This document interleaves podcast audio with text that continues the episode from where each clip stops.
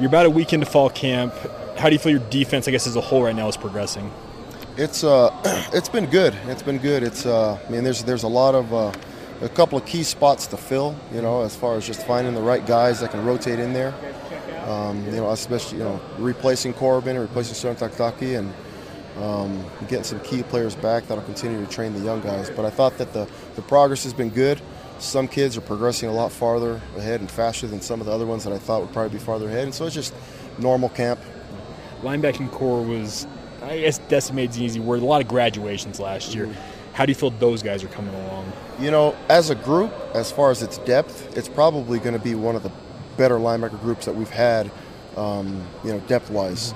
But they're just all young, you know, and I know we talked about that for a while. But excited to get Zane back, excited to get Isaiah Kaufusi back. But some of those young guys, um, you know, Max Tooley, Payton Wilgar, uh, Jackson Kaufusi, Chaz Ayu, Keenan Pili. I mean, we're we're really, really feel really, really good about the backer corps.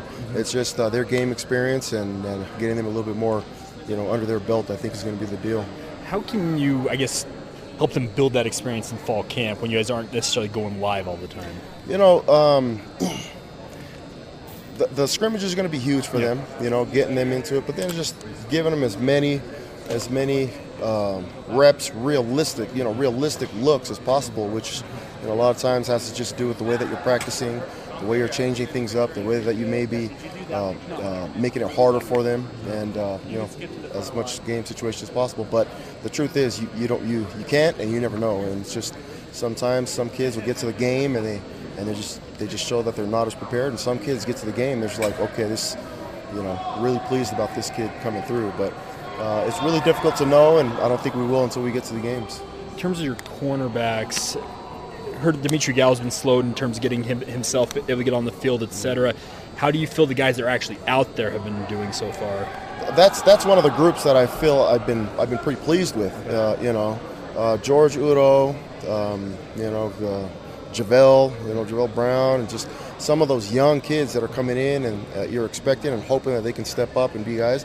There's there's a lot of potential there with the young with the young corner group, and I know there's guys I'm missing, but that's one of the that's been one of the really concerns for me probably in the offseason, just how deep we go at the corner spot. But those guys stepping up, I've, I've been really felt really good about. Do you like the depth? Oh, sorry, go Jay.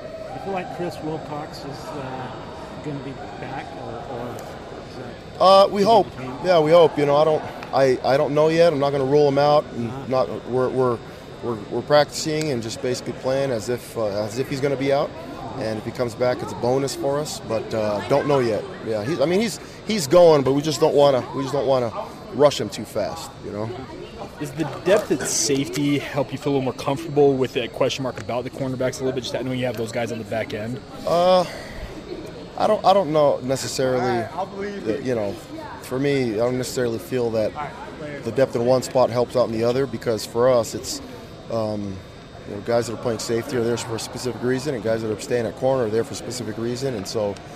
Um, we, we kind of like our depth at safety right now. There's been some, some good names, but but uh, no. In answer to your question, not not really. Have you ever had a scheme for an Andy Ludwig offense before in your career?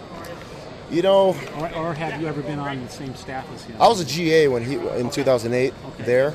I was on the defensive side, but um, you know, X's and O's as far as just the type of people. I mean, you know, we fa- we faced a lot of teams that are uh, what we consider to be the same style of play, and uh, you know, maybe a, a couple of wrinkles here and there. But as far as just X's and O's and the style of play that, that they have, it's not necessarily anything that we haven't seen, but you know, obviously we just haven't played against him.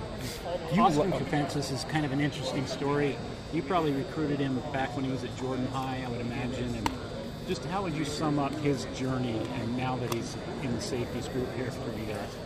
You know, it's it's been fun to be around. I think he's a great kid. Um, you know, in, in fall camp, there's a there's a, a lot of team building ac- activities, a lot of different things that we do as far as getting to know our teammates better and getting to know him better, and some of the things that he shared with the team has uh, has been been really cool to hear. I mean, the story that he, that he came from, which you guys all know, is where he one of probably one of the most, if not the most decorated quarterback to come out of uh, high school football in the state of Utah.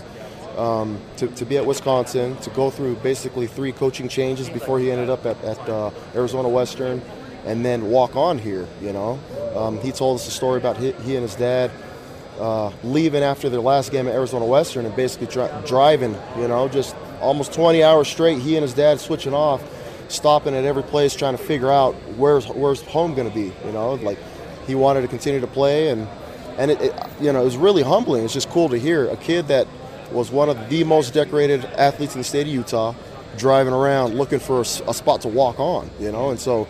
Um, it's just it tells a lot about his character, but he's it's been fun to be around him to get to know him. He's a great he's a great team player. You like having this rivalry game to kick off the season? I do. Yeah, I mean we'll play them play them at the end of the season, at the bowl game, whenever. I, I think it's it's always great for the state of Utah to have these rivalry games, but also you know just just for us to um, always kind of have that game. It's it, uh, it's it's a game that means more than some of the other ones. It's not like not that the other ones are not important, but it's just it's always nice to to uh, play a rivalry game. You, is it, do you feel like your players have like maybe an extra added layer of focus because they know it's that game kicking off the season? Uh, yeah, I, I do. You know, I think uh, especially with the, the amount of uh, players that we have from the state of Utah, a lot of them that grew up kind of on one side or the other, and then now here. I mean, we have we've got players that uh, have families that grew up big Utah fans, and, and now they're they're here, and so it's kind of flipped for them. And I think it, the the stories for each of those families is, is really cool to have, and and uh, that that rivalry does mean a lot.